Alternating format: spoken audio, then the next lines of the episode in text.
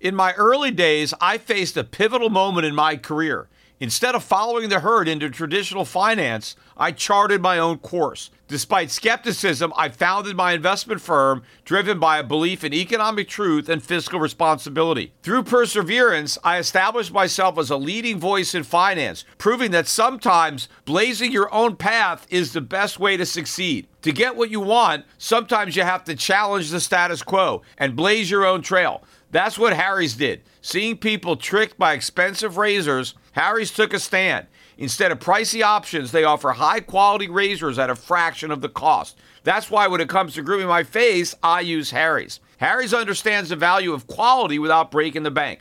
Their razors provide a smooth shave every time, and their shaving gel leaves my skin feeling refreshed and moisturized. So don't settle for the status quo. Blaze your own trail with Harry's. Get started with a $13 trial set for just $3 at harrys.com slash gold. That's harrys.com slash gold for a $3 trial set.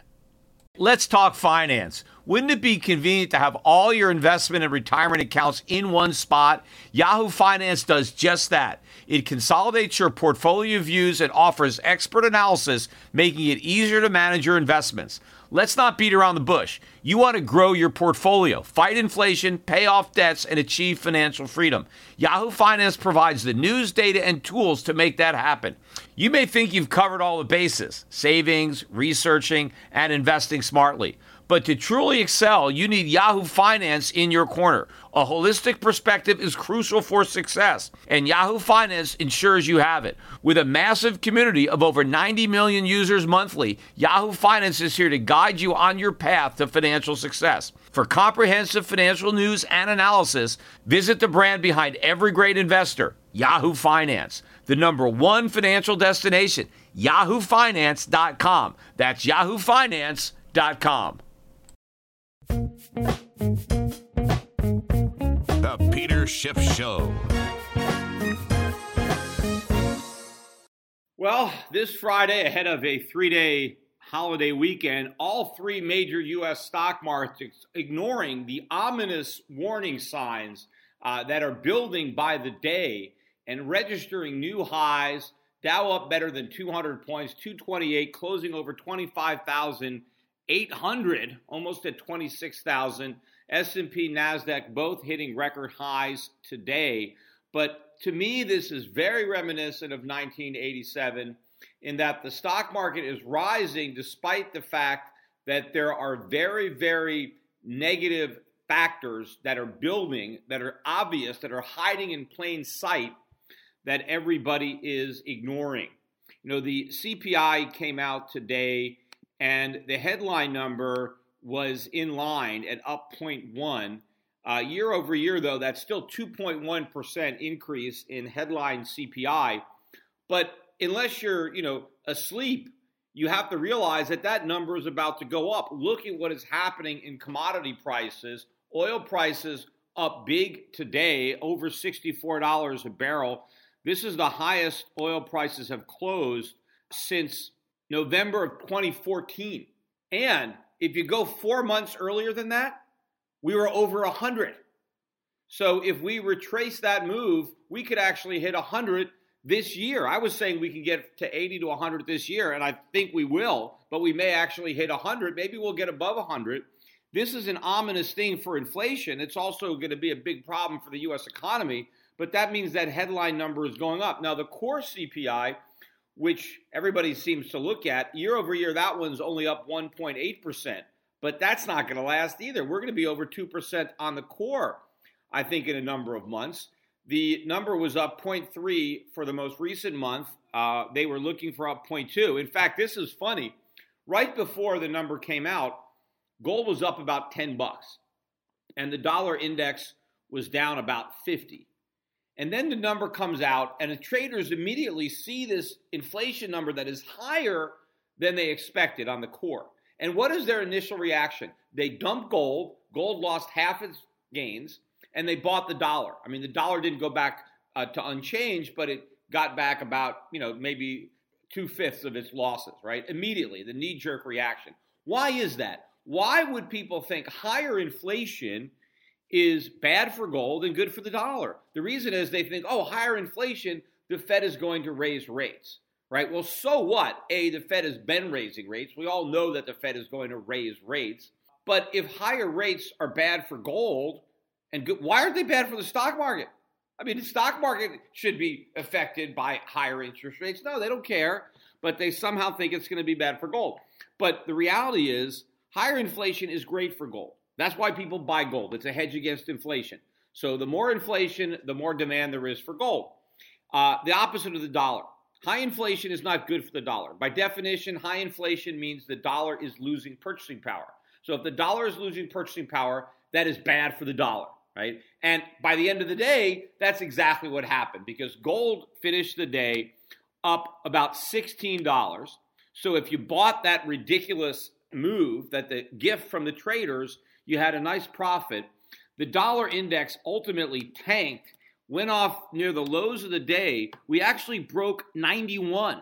We closed with a 90 handle, I think around 90 spot 94 ish, if the market is closed as I'm recording this. This is the first time the dollar index has closed below 91 in just over two years. The technicals look horrible for the dollar, horrible going into this three day weekend. They look great for oil. Oil could spike, the dollar could tank, and look at bonds. Look at the 10 year. The yield on the 10 year is now above 2.5%. We're 2.552 on the 10 year. We are very close to a major breakdown in the bond market. Now, I know the bond market has dodged a lot of bullets, right? And so, yeah, you know, you could say, oh, crying wolf, like, look how long the bond market is held in there, it's held in there. But you know what? It's going to hold up until it doesn't. And when it breaks, Katie, bar the door. I mean, this bond market is going to unravel. I mean, we could see a move up to 3% in the 10 year very quickly. Then, of course, if we break through 3%, 3.5%, 4%, I mean, the whole thing could unravel very, very quickly.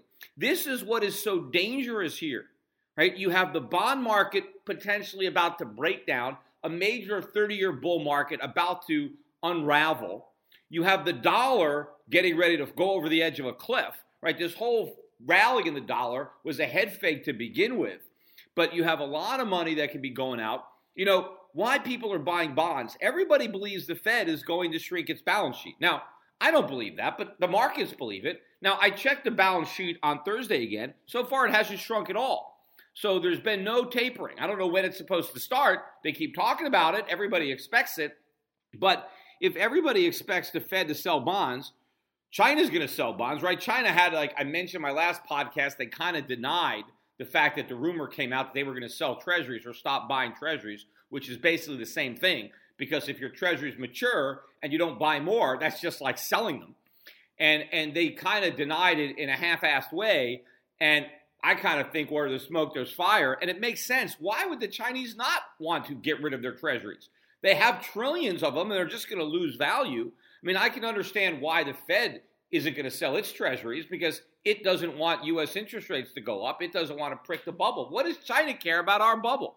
China just wants to get out of Dodge. They want to preserve the value of their portfolio. But if you're out there and you're, you know, you own bonds and you think that China is going to be selling treasuries and the Fed is going to be selling treasuries, why would you want to get in front of that steamroller? Why would you want to buy them? Nobody would want to buy them. The risk of a big drop in the bond market has never been this high. And what happens if the bond market tanks? That's it. Stock market's going to crash. Right? The only thing that will stop the stock market from crashing, and it might not even work. We won't know until the Fed tries it. The Fed is going to have to come out and, and say it's not going to raise rates three times, or it's not going to raise rates at all, or it's going to have to say it's not going to shrink its balance sheet. It's going to have to do a complete reversal because there's really nothing the Fed could do, I think, that would uh, be bullish for the dollar. I mean, everybody knows they're going to raise rates. So, I mean, what can they do? They're not going to raise them more aggressively than what everybody expects. I mean, they're not going to announce they're going to shrink their balance sheet even quicker, even though they haven't shrunk it at all. So, the only thing that they can do for the foreign exchange market is reverse. And if they do that, that's it. I mean, if you think the dollar is weak now, wait till you see what happens when traders have to start pricing in rate cuts or pricing out rate hikes or pricing in QE. I mean, the dollar is going to just come under massive pressure. It's going to drop like a rock. But the only way the Fed can stop a 1987 style market crash. Because what happens when everybody is just buying stocks because nothing can go wrong and everything is perfect, and nobody expects a problem, then all of a sudden, boom, there's a problem that nobody anticipates that everybody should see coming. That's going to be the crazy part. When it's going to happen, everybody is going to say, well, nobody could have possibly seen this coming. How could anybody have known this was going to happen? I mean, this is, you know, the most obvious crisis ever. Yet, of course, yeah, they're oblivious. And as I said before, you know, they're not going to be able to say, well, at least we had Peter Schiff on. You know, we, we were fair and balanced. We presented both sides. Nobody presented both sides. This has been one way, you know, pure hype propaganda.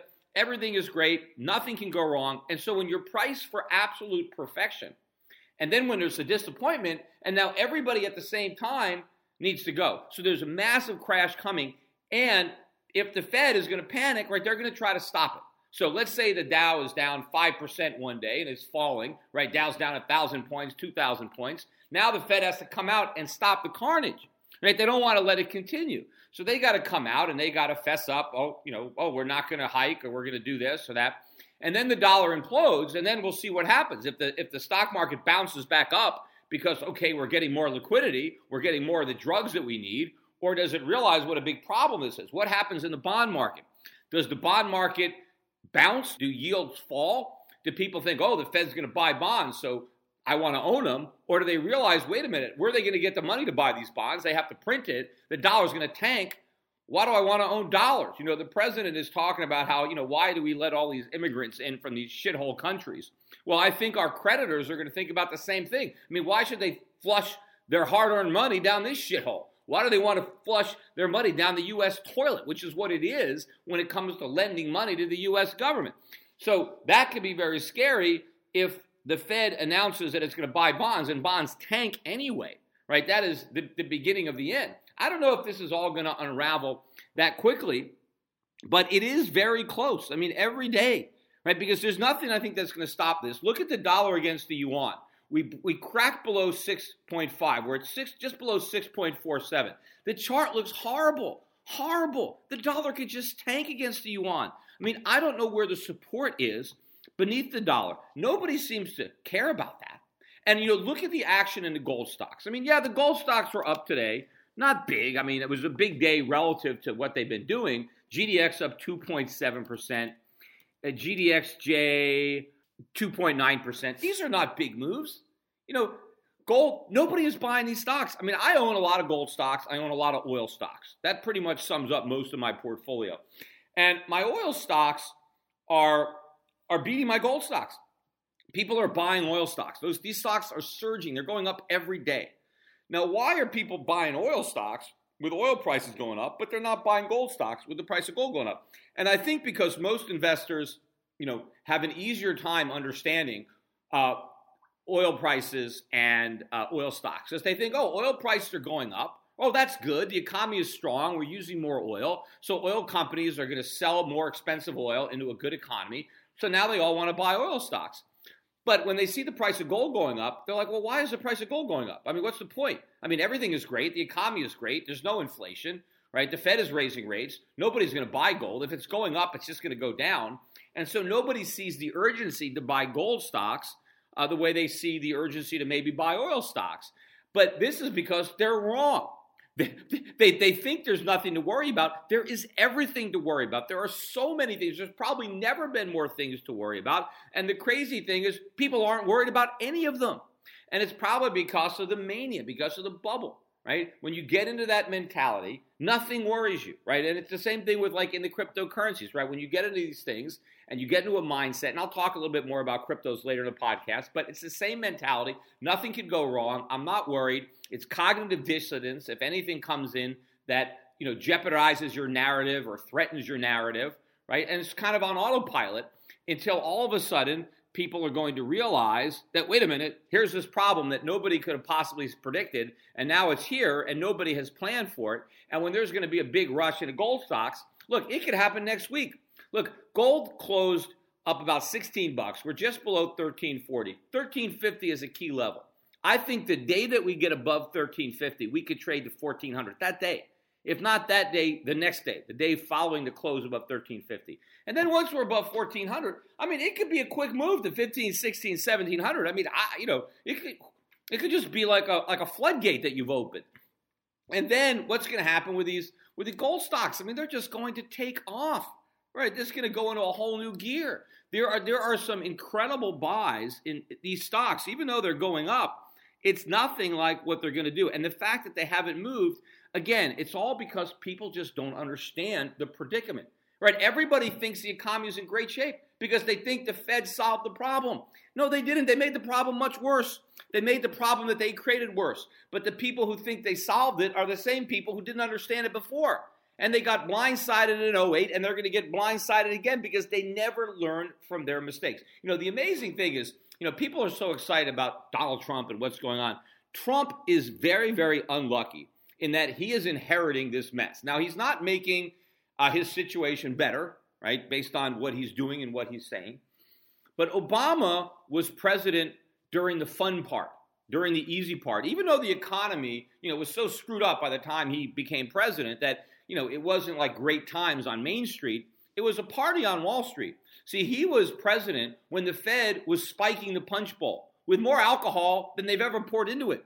So it was a gigantic party, right? Stock market was booming. It was great, right? That was the easy part. Trump is in office when the Fed is supposed to do the hard part, and nobody even understands that. But the problem is the hard part is so bad, they can't even do it. They can't take the punch bowl away. It's impossible to take it away, so they're going to have to try to spike it all over again. But it's already full of so much alcohol. If they put any more in, then that's it, right? Everybody's going to die of alcohol poisoning. That's what people don't just get, right? He's the fall guy. It's all going to hit the fan. I always said the easy part was lowering rates to zero and blowing up your balance sheet. The impossible part is normalizing rates and shrinking your balance sheet. And we're going to find that out because when the market tanks, because the bond bubble pops, and the dollar tanks, right? And now the stock market starts to fall. Now the Fed is going to blink. The Fed is going to say, okay, we're not going to continue with rate hikes. We're not going to shrink our balance sheet. If they don't do that, if the Fed doesn't do that and continues to bluff, right, like a game of chicken, like, oh, we're going to keep on raising rates, then the market's going to keep falling. There's nothing to stop it, right? There's nothing but air down there. And I think at some point they're gonna they're gonna blink, right? They're gonna they're gonna they're gonna turn. They're not gonna want to just crash right into the the, the, the coming car. But then then then it's over. Then the jig's up. People realize the predicament. They should have realized it. And this is not rocket science. This is pretty easy. It's just so many people have a vested interest in, in not wanting to recognize it, wanting wanting to tune it out. You know, I do get some talk about, oh, what if the government shuts down? You know, why aren't people worrying about the government shutdown? That's a non-event. Who cares? I mean, if the government shuts down, we're actually better off. The problem is they never shut the government down. Even when they shut it down, it's still running, it's still operating. So we actually never get a break. This is all politics. But even that phony theatrics doesn't even bother the markets anymore because nothing could go wrong, right? It's perfect. And that that is when you set yourself up for a crash. No one's worried, no one's concerned, no one's buying insurance. Everybody's doing the same thing. And then all of a sudden there's something that comes out of the blue. And it is very close. And how many more down days do we get in the bond market? How many more down days in the dollar? But this is all going to accelerate. Gold prices are going to start to move up even faster. The dollar is going to start to fall even faster.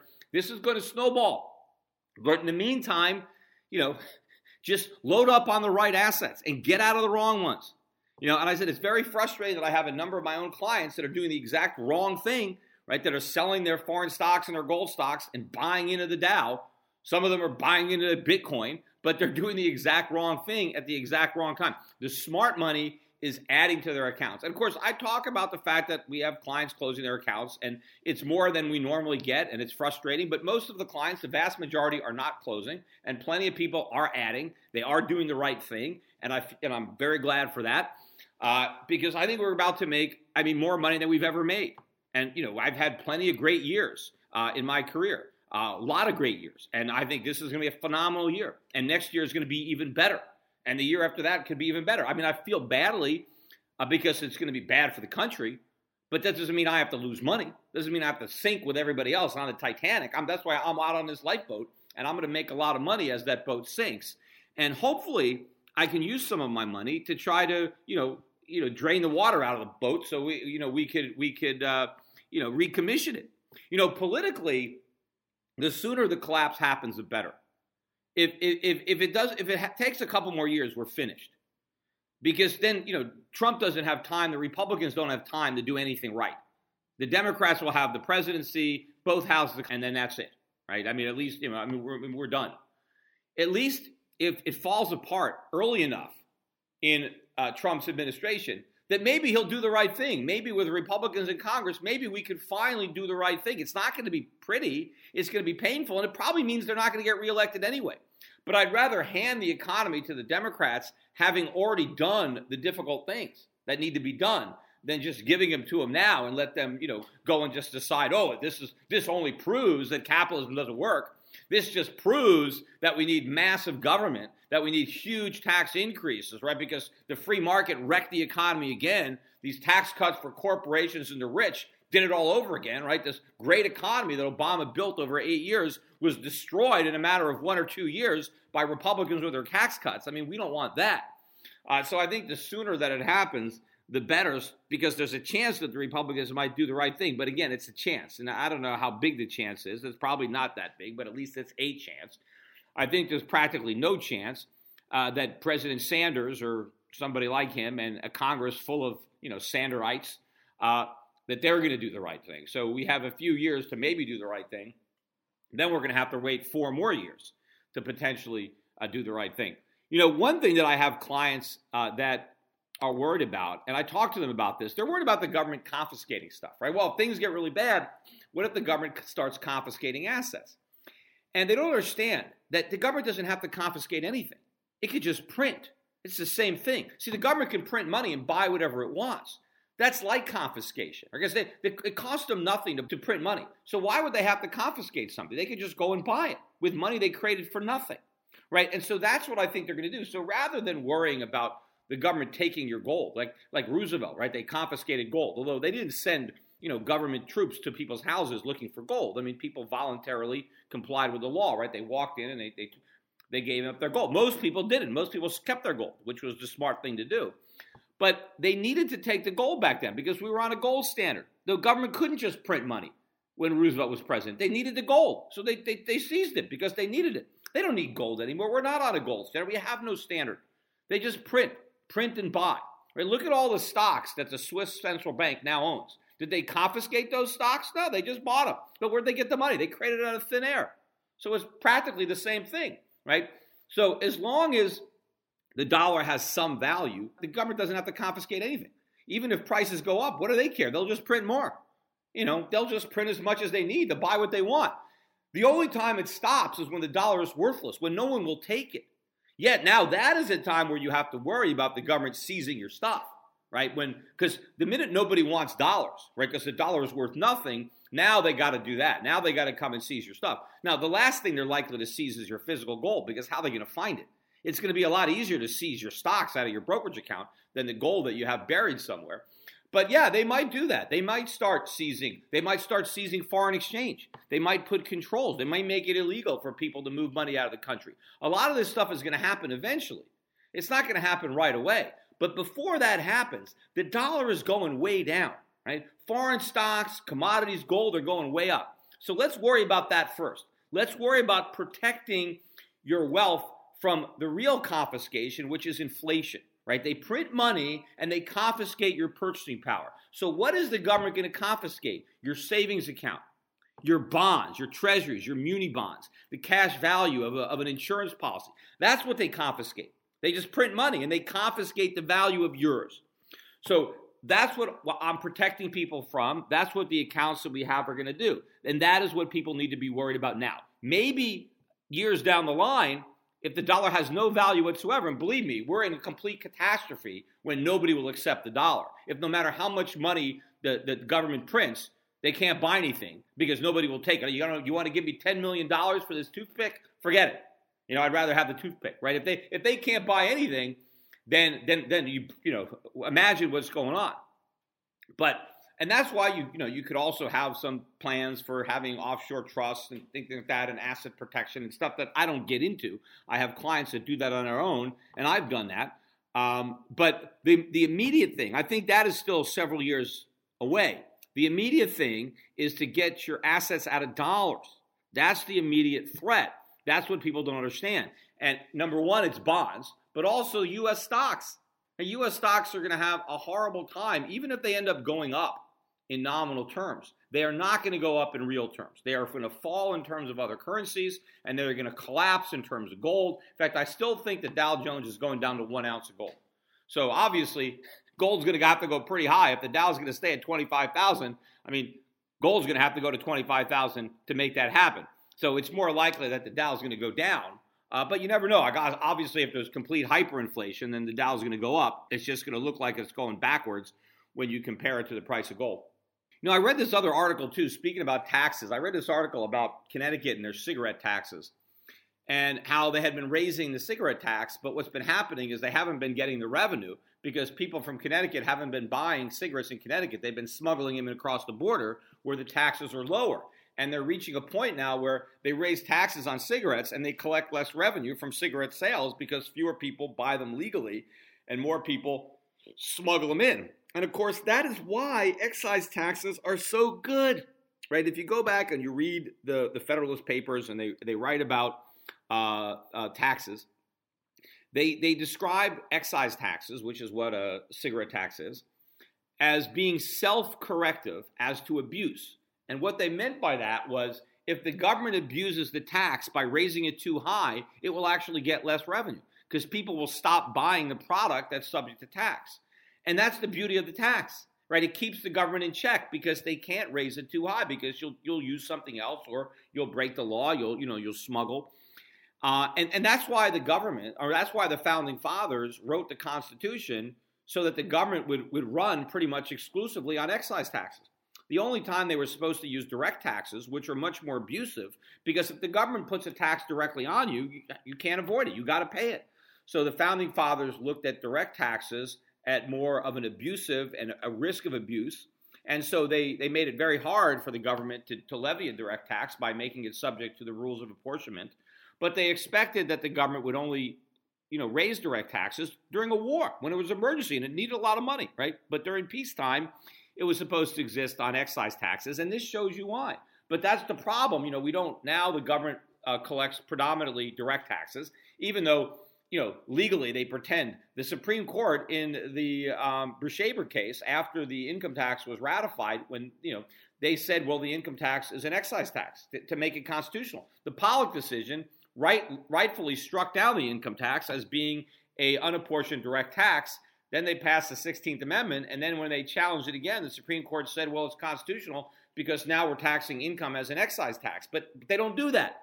They levy the tax directly on you, measured by your income. They don't do what the Supreme Court said they were supposed to do. It's not an excise tax on corporate profits, it's a direct tax on sources of income. They tax your labor because they tax your wages, they tax your stocks because they tax your dividends, they tax your real estate because they tax your rents, right? The Supreme Court ruled uh, that a tax on rent is a tax on real estate, a tax on labor is a tax on a human being, a tax on a dividend is a tax on a stock. These are all direct taxes. They don't become excise taxes because you tax uh, uh, the, the, the, the income and not the source. But then the Supreme Court said, well, if you can separate the income from the source, you can levy an excise tax on the income as long as it's separated from the source. Well, how do you do that? through a corporate balance sheet, which is why the courts have defined repeatedly that income means a corporate profit. And corporate profits, that's the only thing that uh, the government's allowed to tax. But of course, they don't do that, right? All, all the, the, laws are ignored, and they continue to uh, collect these taxes as if they're direct taxes. And therefore, you know, there's they're inherently much more abusive. Now, of course, doesn't mean you can't try to avoid or evade direct taxes right? People cheat on their income taxes all the time, or people do things like I did. They move to Puerto Rico, right? You raise the taxes up too high, people leave, right? People find ways around it, uh, and that's one of the reasons why this, you know, these taxes, this new tax bill, is going to produce even bigger deficits uh, than would have been produced absent these tax cuts. So again, the budget deficits are skyrocketing, the trade deficits are skyrocketing, the dollar is tanking, bonds are going down, interest rates are going up, inflation is picking up all this bad stuff is happening. Yet nobody cares. All they do is look at the stock market.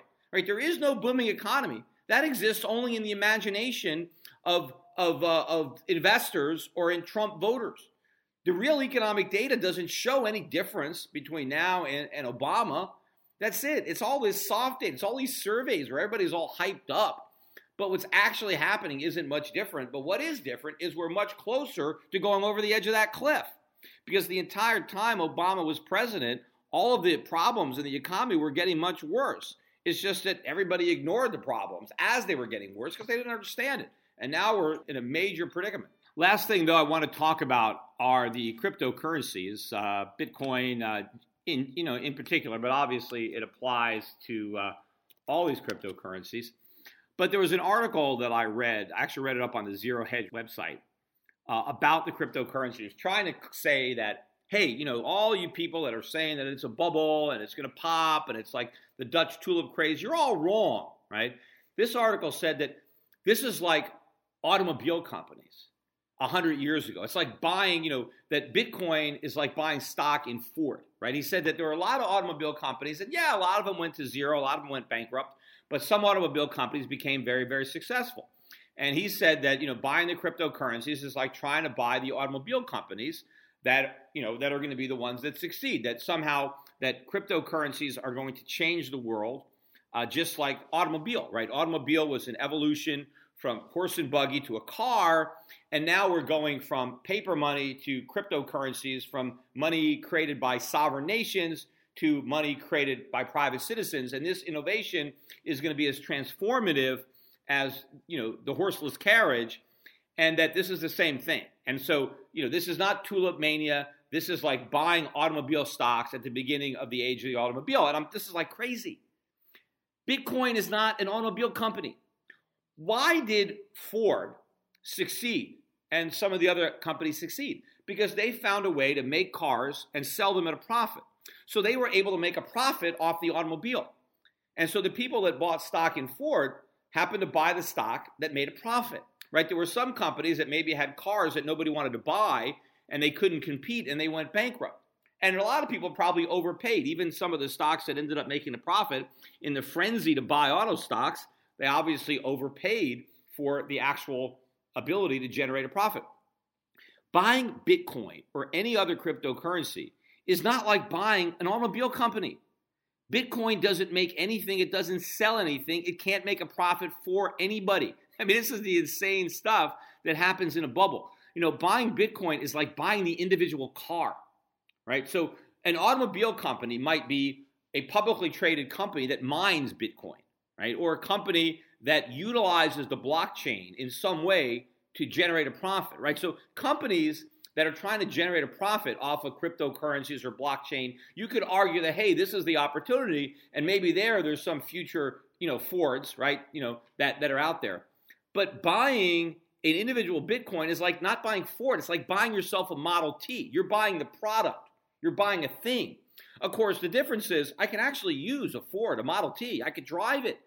I, it eliminated my having to have a horse. It made my life better. I was able to go from point A to point B without being on a horse, right? I mean, I, so that was a big improvement in my life. What can I do with a Bitcoin, right? What can I do with a Bitcoin that I couldn't do before I got a Bitcoin? Nothing, right? So the, the Bitcoin as a product is not like a car was a product. Now, yeah, if you still have a Model T today that's in mint condition, yeah, you know, it has value as a collector's item, not as a car. You wouldn't drive the thing on the freeway. It's probably not even legal on the freeway. I mean, you might be able to drive it around the block in your home once in a while. Uh, you wouldn't want to do it too much because you probably don't want to put a lot of mileage on it. But it has value as a collector's item, right? You can you can look at it, you can polish it, you can you can show it to your friends, right, and brag about it, right? So it has value because it's scarce and it's a piece of Americana. Does anybody think that a Bitcoin is going to have some kind of collector value in the future. Like some hundred years from now, some guy's going to have a collection of uncirculated cryptocurrencies on some flash drive, and he's going to impress his friends by saying, "Hey, take a look at this wallet. Look, I got I got this thing called a Bitcoin." Remember, you know, you, no, there's not going to be a collect. There's never going to be any collector's value. Plus, there's too many of these things, right? I mean, they didn't make nearly as many Model Ts as they made Bitcoins, and of course, a lot of people use the Model T, so they they got junked I mean, all the bitcoins that have ever been mined in 100 years, they're all still here. right? So they're never going to have any any collector's of value associated with them. But that's what it is. When you're buying a Bitcoin, you're not buying the company, you're buying the car itself right? You're not you don't get a piece of the blockchain, right? Just like when you buy a car, I don't own the roads, I don't own the highway. I just own that one car. You don't own a blockchain when you own a Bitcoin. You own something that is utilizing one blockchain, the blockchain that Bitcoin uses. That's all you have is that one token or a fraction of a token if you because most people trying to buy today they can't even afford to buy a whole bitcoin right They're, a bitcoin is uh, $13000 $14000 now, I will point out, too, Bitcoin is no longer going up, by the way. I mean, we haven't made a new high in a while, and, you know, there's a lot to be worried about there for all you Bitcoiners and cryptocurrency guys. Uh, and you know who you are because you're constantly ribbing me about the fact that, yeah, I missed out on the gains. And I did. I admit that. Yeah, I, I, I had an opportunity to profit from other people's greed and foolishness. And I, once again, didn't do it. But fine, I'm going to profit. I'm making a lot of money right now on my stocks that I do own. I'm going to make a lot more money. And the difference is I'm going to keep it. Now, yeah, there are going to be some people, and I have had people open up accounts with me, a couple of people who have cashed out million dollar gains in cryptocurrencies and they're sending me their money and they're opening up accounts. These guys are doing the right thing. But, you know, based on how high Bitcoin has gone, I mean, I'm not getting that many of those accounts. I mean, they should be coming in every day. The fact that I'm not shows that most people are just letting it ride, right? It's, they're still in the casino and all the chips are on the table and that means they may not come back with anything. In fact, I was reading an article today. Uh, uh, Treasury Secretary Mnuchin talking about how we need more regulations on Bitcoin. We got to make sure that bad people don't do bad things with these. Look, this is the kiss of death for these cryptocurrencies. The amazing thing is, during the bubble, you got people actually saying, "Oh, this is good for Bitcoin. Regulation is good." No, it's not. It's it's terrible. The initial appeal of Bitcoin was, "Hey, there's no regulation here right? This is an, an easy, efficient way, peer to peer, no third parties, no banks. We don't have all these AML or all these rules. I can just, you know, it's an, a cheap way to exchange money. And it was initially. The problem was, you know, there was no, you, you couldn't say it was a store of value because the price could have imploded. As it turns out, the price went way up. But at least four or five years ago, it was useful in that you could you could use it very inexpensively to, to, to, move it from person to person, you know. But you can't do that anymore just based on the, the, the sheer volume. The costs have gone up. But if you introduce a lot more regulation so that it's you know you got to fill out all kinds of forms and all kind of paperwork you know just because you want to transfer your bitcoin to somebody. And you know you need to present your a driver's license a photo id you need a, a you know a power bill with your address on it and then they have to run it through a bunch of red tape and you got to do it and slows it down and increase the cost because the people that have to comply with all the rules and regulations and get audited they got to charge for that. It costs a lot of money and so all of a sudden if bitcoin becomes more expensive to use much more expensive to use than a credit card or a bank wire well then you've destroyed one of the main arguments for bitcoin and then all you're left with is well it's digital gold well no it's not it's digital fool's gold that's why again watch the price of gold so far it hasn't really broken out People aren't even worried about it. I mean, in fact, a lot of people probably still think, oh, why buy gold? I'll just buy Bitcoin. So once gold breaks out, we get above 1400, we really start moving. If Bitcoin is still around this level, remember, we're forming now the uh, right shoulder, of the head and shoulders top. If we complete that formation and break the neckline, again, Katie bar the door. Bitcoin is going to implode even faster than the stock market, right? They're both bubbles, right? People are both being irrational. But uh, you know, one is you know is the air can come out a lot quicker uh, than the other. So be very careful. Uh, and as I said, this is the time you know to be adding money to your positions in foreign stocks, in gold, in precious metals. We're going up almost every day. I don't know. Maybe we'll have a correction. Maybe we won't right? Maybe these stocks will just keep on going up every day and people will be too afraid to buy them. But right now, a lot of people don't care because, oh, the U.S. stock market is going up too. So they don't think they're missing out on anything. Well, the U.S. stock market's on borrowed time, literally, right? It can't keep going up. It's got to implode. And the only way to stop it from imploding is to destroy the dollar. So either way, all the money is going to be made. The real money is going to be made on the other side of this dollar trade. It's going to be in foreign stocks and resources and commodities and emerging markets and gold, gold stocks, stuff like that. So if you have an account with me at Euro Pacific Capital, add to it, right? I mean, as quickly as you can. Buy some gold, shift gold, open up a GoldMoney account, especially if you guys are holding cryptocurrencies, just go online, open up a GoldMoney account at goldmoney.com and buy some gold and silver using your cryptocurrencies, using your Bitcoin. It's going to be the best trade that you can make, right? Because you'll have real gold and you'll be getting rid of all that fool's gold. Anyway, everybody, have a great holiday weekend, and it could be a very, very interesting Tuesday. I, I, I really think that there's a lot of risk this weekend. Nobody is thinking about it, but I am very interested to see what happens to the dollar and gold, oil, bonds over this weekend and how we start trading on Tuesday morning when the U.S. finally reopens.